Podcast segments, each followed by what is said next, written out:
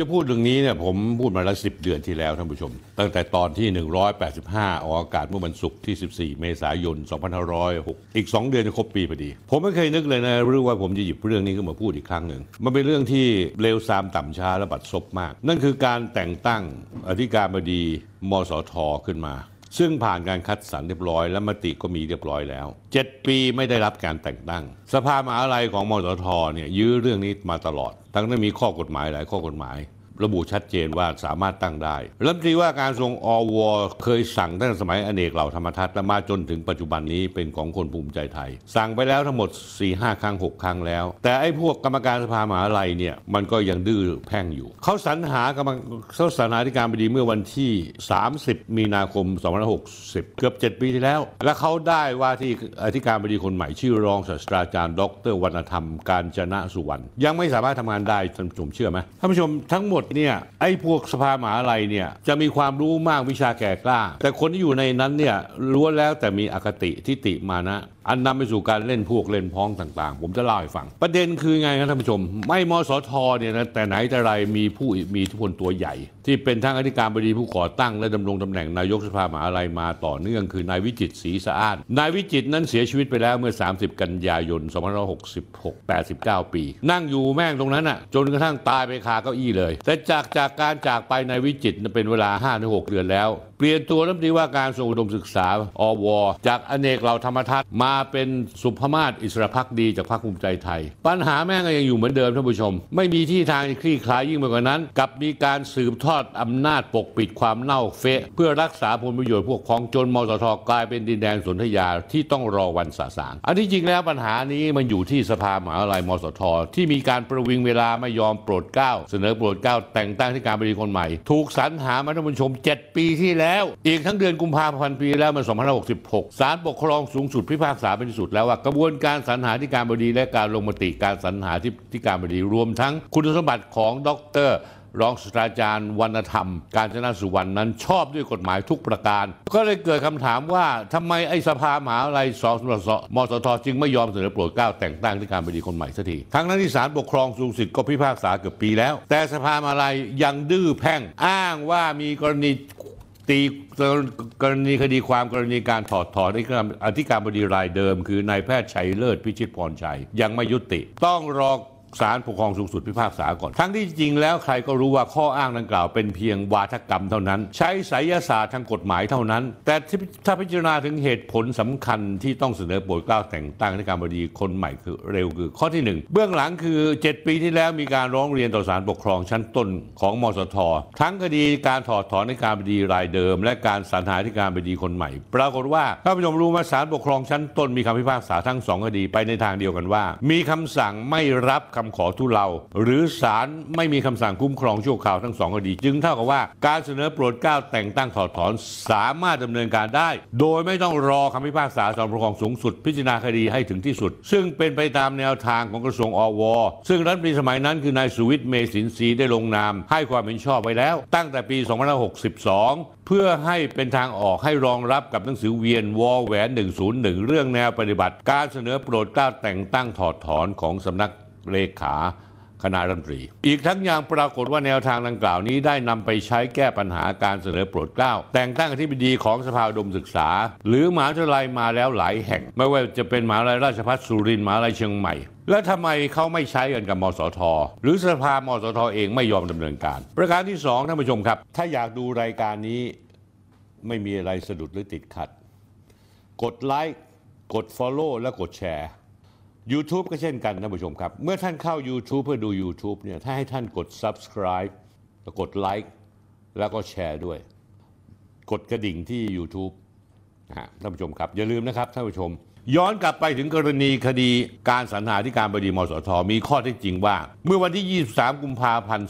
2566 ปีที่แล้ว ศาลปกครองสูงสุดได้มีคำพิพากษาเป็นที่ยุติแล้ว สรุปว่ากระบวนการสรรหาธิการบดีชอบด้วยกฎหมาย มติที่ประชุมชอบด้วยกฎหมาย อีกทั้งคุณสมบัติผู้ถูกเสนอชื่อเป็นธิการบดี ก็คือรองศาสตราจารย์วรรณธรรมก็ชอบด้วยกฎหมาย เมื่อเป็นเช่นนี้ทำให้กรณีการสรรหาธิการบดีคนใหม่ มีความชอบธรรมทุกประการ สภามสท สภามหาวิทยาลัยมสทจึงควรเร่งดำเนินการเสนอโปรดเกล้าแต่งตั้งการคนใหม่ต่อไปโดยไม่ชักช้า ไม่ควรจะใช้วิธีไสยศาสตร์เวทมนต์คาถา หาเหตุอื่น ๆ มาประวิงโดยเฉพาะที่อ้างว่าต้องรอศาลปกครองสูงสุดพิพากษาคดีการถอดถอนก่อน นอกจากนี้หากศาลปกครองสูงสุดมีคำพิพากษาให้ถอดถอนอธิการบดีรายเดิม ไม่ชอบโดยกฎหมาย สมมุติว่าศาลปกครองสูงบอกว่าถอดถอนโดยไม่ชอบโดยกฎหมายนั้น ก็คือนายแพทย์ชัยเลิศพิชิตพรชัยเป็นฝ่ายชนะ แต่ก็ไม่ได้ทำให้นายแพทย์ชัยเลิศสามารถกลับมาดำรงตำแหน่งอธิการบดีอีกแล้วเพราะไม่มีสสภาพบังคับ เนื่องจากวาระการดำรงตำแหน่งที่การบดีของนายแพทย์ชัยเลิศได้พ้นไปตั้งนานแล้วกว่า 7 ปี ประกอบกับที่ละเว้นไม่ได้คือตามข้อบังคับ การสรรหาที่การบดี มสท พุทธศักราช 2559กำหนดว่าเมื่อไม่มีผู้ดดำรงตำแหน่งการบดี หรือวาระการดำรงตำแหน่งดังกล่าวใกล้ครบกำหนด โดยเหลือเวลาไม่น้อยกว่า 180 วัน ให้มสท แต่งตั้งกรรมการสรรหา โดยที่อาการอธิการบดีรายเดิมในขณะนั้น มีเวลาเหลืออยู่ก่อนหมดเวลาประมาณ 180 วัน จึงึงทำให้กรรมการสภามสทในขณะนั้นจำเป็นต้องดำเนินการสรรหาอธิการบดีคนใหม่ เพราะฉะนั้นแล้วจึงไม่เกิดประโยชน์ใด ๆ เลยกับการที่สภามสทชุดปัจจุบันจะมีการประวิงเวลาไปเรื่อยๆท่านผู้ชมสงสัยไหมแม่งประวิงวิงประวิงเวลาไปเพื่ออะไร อีกทั้งข้อท็จจริงที่แม่ปฏิเสธได้ คือมีการว่างลงของตำแหน่งอธิการบดีเกิดขึ้นจริง จวบจนถึงปัจจุบัน แล้วไอ้พวกสภามหาอะไรมันก็ตั้งรักษาการอธิการบดีของพวกมัน มาแล้ว 6 คนในเวลา 7 ปี ถ้ามี ถ้าว่าตำแหน่งไม่ว่างจริง แล้วจะรักษาการแทนกันได้ไงวะ ผมขอโทษต้องพูดจาหยาบหน่อย คนมีการศึกษาเป็นถึงสมาชิกสภามหาวิทยาลัยมสท พฤติกรรมแบบนี้ไม่ให้ผมพูดว่าผู้อวยได้ยังไงสภามสทแข็งข้อกระทรวงอวเขาสั่ง 5 ครั้งก็ยังไม่เสนอชื่ออธิการบดีมาให้เสนอโปรดเกล้าประการต่อมาแม้ว่าสภามสท ยังคงอ้างว่าไม่สามารถเสนอชื่อโปรดเกล้าแต่งตั้งอธิการบดีต้องรอคำพิพากษาศาลปกครองสูงสุดในกรณีคดีการถอดถอนในการบดีรายเดิม ให้เป็นที่ยุติก่อน มีข้อโต้แย้งที่สำคัญและมีความพยายามแก้ปัญหาจากกระทรวงอุดมศึกษามาแล้ว ก่อนหน้าที่คำพิพากษาศาลปกครองสูงสุดในคดีสรรหาอธิการบดีศาลปกครองสูงสุดชี้ชัดเจนเลยตั้งได้ ไม่ผิด ปลัดกระทรวงอวเคยแจ้งสภามสทดำเนินการเสนอโปรดเกล้าแต่งตั้งอธิการบดีมาแล้ว 2 ครั้งท่านผู้ชม ต่อมาภายหลังคำพิพากษาคดีสรรหาทางสภามสททำหนังสือขาขอหารือการเสนอโปรดเกล้าแต่งตั้งอธิการบดีมายังกระทรวงอวกระทรวงอวได้ตอบข้อหาหรือว่าให้สภามสทดำเนินการเสนอโปรดเกล้าได้ เป็นครั้งที่3ท่านผู้ชมว่าไอ้สมาชิกสภามหาวิทยาลัยมสทมันหน้าด้านไหมต่อมารัฐมนตรีว่าการกระทรวงการอุดมศึกษา ดรอเนกเหล่าธรรมทัศน์สั่งการเสนอแนะเรื่องการเสนอโปรดเกล้าแต่งตั้งการบริมสทแจ้งให้สภามสทว่าสามารถดำเนินการเสนอโปรดเกล้าแต่งตั้งที่การบดีได้ โดยไม่ต้องรอคำพิพากษาจากศาลปกครองสูงสุด เป็นครั้งที่ 4 ล่าสุดวันที่ 8 ธันวาคม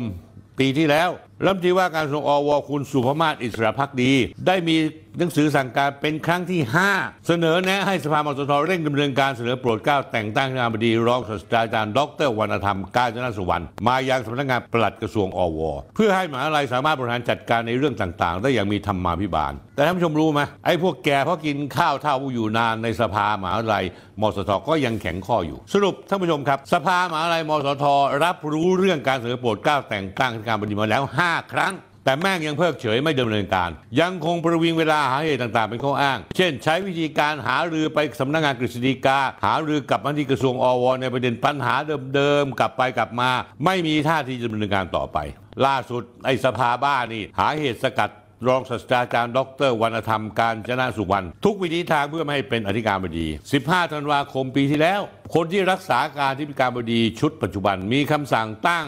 สอบสวนวินัยร้ายแรงรองศาสตราจารย์ดรวรรณธรรม กรณีเบิกจ่ายเงินโครงการความร่วมมือระหว่างกระทรวงมหาดไทย และมสุโขทัยธรรมาธิราชที่อาจารย์วรรณธรรมเป็นผู้บริการโครงการคำสั่งที่ตั้งมามีพิรุษเห็นได้ชัดว่าผู้บริหารมสทน่าจะมีพฤติการกันแกล้งอาจารย์วรรณธรรม ให้ได้รับโทษวินัยและมีมนทินมัวหมอง อันอาจเป็นเหตุให้ไม่สามารถเสนอขอโปรดเกล้าแต่งตั้งให้ดำรงที่การดีได้ ที่น่าสนใจท่านผู้ชมอยากรู้ไหมล่ะ มีเรื่องอะไรกันที่เป็นเรื่องที่ไม่ยอมที่ยอมไม่ได้ที่บรรดามาเฟียมสท จะให้รองศาสตราจารย์ดรวรรณธรรม มาดำรงตำแหน่งการบดี ตั้ง 7 ปีไม่ยอมตั้ง เรื่องต่อไปนี้มีที่มาที่ไปท่านผู้ชมครับ เคยตกเป็นข่าวดังมาสมัยตั้งแต่ศาสตราจารย์ ดรวิจิตรศรีสะอ้านยังมีชีวิตอยู่ เป็นข่าวหลายเรื่อง และสภามสทก็ยังดำเนินการต่ออย่างไม่สะทกสถาน เกรงกลัวกฎหมายได้อย่างใด วันนี้ผมจะนำมาวิเคราะห์ผลประโยชน์มือมาที่ดูดี แต่ผิดกฎหมายมโหฬารคือกรณีนี้ที่มสทนำเงินรายได้ไปให้บริษัทหลักทรัพย์จัดการ คิดเป็นจำนวนเงินกว่า 5,500 ล้านบาท ตั้งแต่ปี 2561 เป็นต้นมา สภามสทและคณะกรรมการบริหารมีมติเห็นชอบ และดำเนินการนำเงินรายได้และทรัพย์สินของมหาลัย 25,500 ล้านบาท นั่นคือสภามสทนะครับสภามหาลัยและก็คณะกรรมการบริหาร ไปลงทุนกับบริษัทเงินทุนหลักทรัพย์จัดการกองทุน โดยมีการเพิ่มการลงทุนเป็นระยะระยะ2562 ลงทุนไป 2,000 ล้าน 63 500 ล้าน 64,500 ล้าน 65,500 ล้านบาท รวมเป็นทั้งสิ้น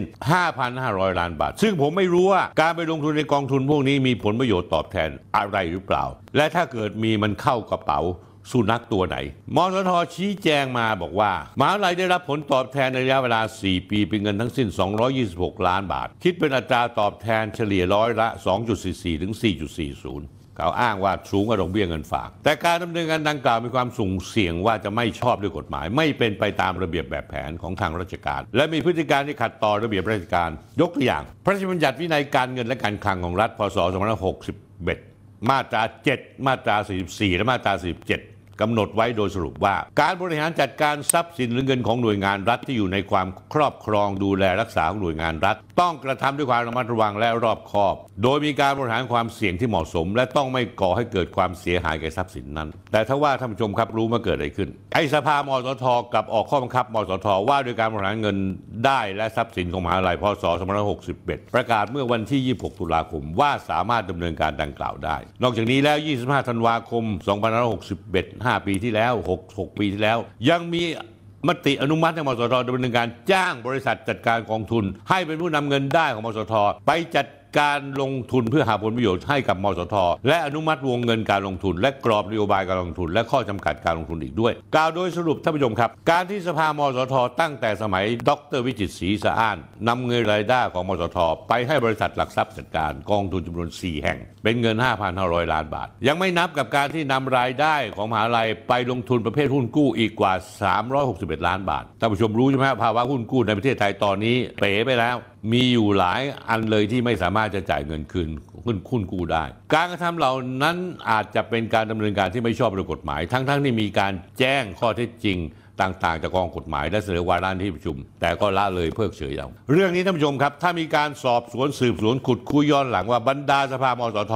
รวมทั้งคณะกรรมการการเงินและทรัพย์สิน หรือคณะกรรมการบริหารเงินรายได้ และทรัพย์สินมสทซึ่งมีเจตนาช่วยกันเอาเงินรายได้มสทไปลงทุนโดยไม่มีอำนาจตามกฎหมาย และได้ดำเนินการก่อนมีการประกาศใช้ข้อบังคับการเงิน เอื้อประโยชน์ให้กับบริษัท หลักทรัพย์จัดการกองทุนจำนวน 4 ราย ก็สุ่มเสี่ยงว่าจะต้องโดนคดีความร้ายแรงในหลายข้อหา อาจจะมีคนบางคนติดคุกติดตารางไปด้วย เพื่อให้ท่านผู้ชมเนี่ยสบายใจว่าที่นี่โปร่งใส ผมจะเอาภาพกรรมการสภามสทแล้วเอาชื่อให้ชมนะครับ ว่าหลังจากดรวิจิตศรีชาติเสียชีวิตแล้วมีใครบ้างมีหนึ่งนายนิรันดร์จงวุฒิเวศอุปนายกทำหน้าที่แทนนายกสภามสท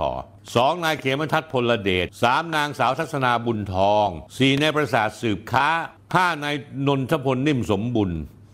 หกนางปราณีสังขตวัฒน์เจ็ดนายมานิตจุมปาแปดนายยืนผู้วรวันและเก้านายสิริการเจริญการการเจริญดี ซึ่งเป็นอดีตเจ้าพนักงานระดับสูงของธนาคารแห่งประเทศไทย ทีนี้ท่านผู้ชมถึงบางอ้ออย่างว่าทำไมมสทมหาลัยเปิดของรัฐแห่งเดียวของประเทศไทย ปัจจุบันท่านผู้ชมรู้ไหมฮะ มีข้าราชการอยู่ 2,500 คน มีนักศึกษารวมทุกชั้นปีละ 60,000 ถึง 80,000 คนท่านผู้ชมรู้ว่ามสทมีคนเรียนจบไปแล้ว2ล้าน5แสนคน จากจำนวนผู้สมัคร 5 ล้านคนทำไมถึงไม่มีการแต่งตั้งทางการบริตัวจริงมาเกือบ 7 ปีเต็มๆ แม่งรักษาการอยู่ทุกปีเอาพวกคนของสภามสทมานั่งรักษาการ รักษาการรักษาการต่อไป ไม่มีทีท่าจะสิ้นสุด ให้พวกคุณไม่นะไม่อายบ้างหรอวะให้ตายหาแต่ละคนที่ผมรู้จักดี อาจจะไม่มากแต่สิริการเจริญดี คุณไม่อายมั้งเหรอ แล้วผมก็ไม่รู้ว่าการเอาไปลงทุนกองทุนนี่เป็นความคิดของคุณหรือเปล่า เพราะคุณมาจากแบงก์ชาติ คนที่ได้รับเลือกอย่างถูกต้อง อาจจะต้องกลับเข้ามาเข้ามาเก็บขี้กวาดขยะที่ซุกไว้ใต้พรมก็ทำไม่ได้สักทีกลายเป็นปัญหาคาราคาสัง ที่ยื้อเยื้อยาวนานกระทบต่อทั้งคณาจารย์บุคลากร ไปจนถึงนักศึกษาและประเทศชาติอย่างประมินไม่ได้ จริงๆ แล้วเรื่องนี้ผมเล่าผ่านรายการนี้ได้ไม่หมด แต่ข้อมูลระดับ Exclusive ทั้งหลายเกี่ยวเรื่องนี้ ผมจะนำเสนอเรื่องราว ผ่านช่องทางสนที่ X ไม่ว่าจะเป็นเว็บไซต์ Facebook TikTok แอปพลิเคชันของเราให้คอยติดตามกันต่อไป แล้วผมกำลังจะบอกท่านสมาชิกสภามหาวิทยาลัยมสท ที่ผมเอ่ยชื่อไปนะขณะนี้ผมตั้งทีมทนายความ และอาจจะยื่นเรื่องนี้ต่อปปชให้กล่าวหาพวกคุณสัก ไม่ต้องกล่าวหา ให้ปปชตรวจสอบดีว่าไอ้พวกคุณ 11 คนที่อยู่ในนี้น่ะทำถูกต้องกฎตามกฎหมายหรือเปล่าที่การเอาเงินของมสทไปลงทุน ทั้งที่ก่อนหน้าจะมีการประกาศนโยบายของพวกคุณ เจอกันแน่ท่านผู้ชมเห็นด้วยกับผมไหมใครมีข้อมูลอะไรส่งมาได้เลย น่าเสียดาย น่าเสียดาย เรื่องบัตรซบอุบาทแบบนี้ เกิดขึ้นในมสท และต้นเหตุก็มาจากสภาหมหาวิทยาลัยมสท นั่นเองท่านผู้ชมครับ แต่ไม่ต้องห่วงผมกำลังตั้งทีมอยู่ ผมจะมีทนายความชั้นหนึ่งเลย ตลอดจน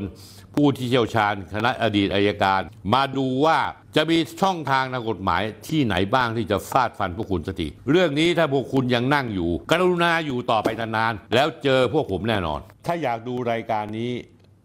ไม่มีอะไรสะดุดหรือติดขัด กดไลค์กด Follow และกดแชร์ YouTube ก็เช่นกันท่านผู้ชมครับ เมื่อท่านเข้า YouTube เพื่อดู YouTube เนี่ยถ้าให้ท่านกด Subscribe แล้วกดไลค์แล้วก็แชร์ด้วย กดกระดิ่งที่ YouTube นะฮะท่านผู้ชมครับ อย่าลืมนะครับท่านผู้ชม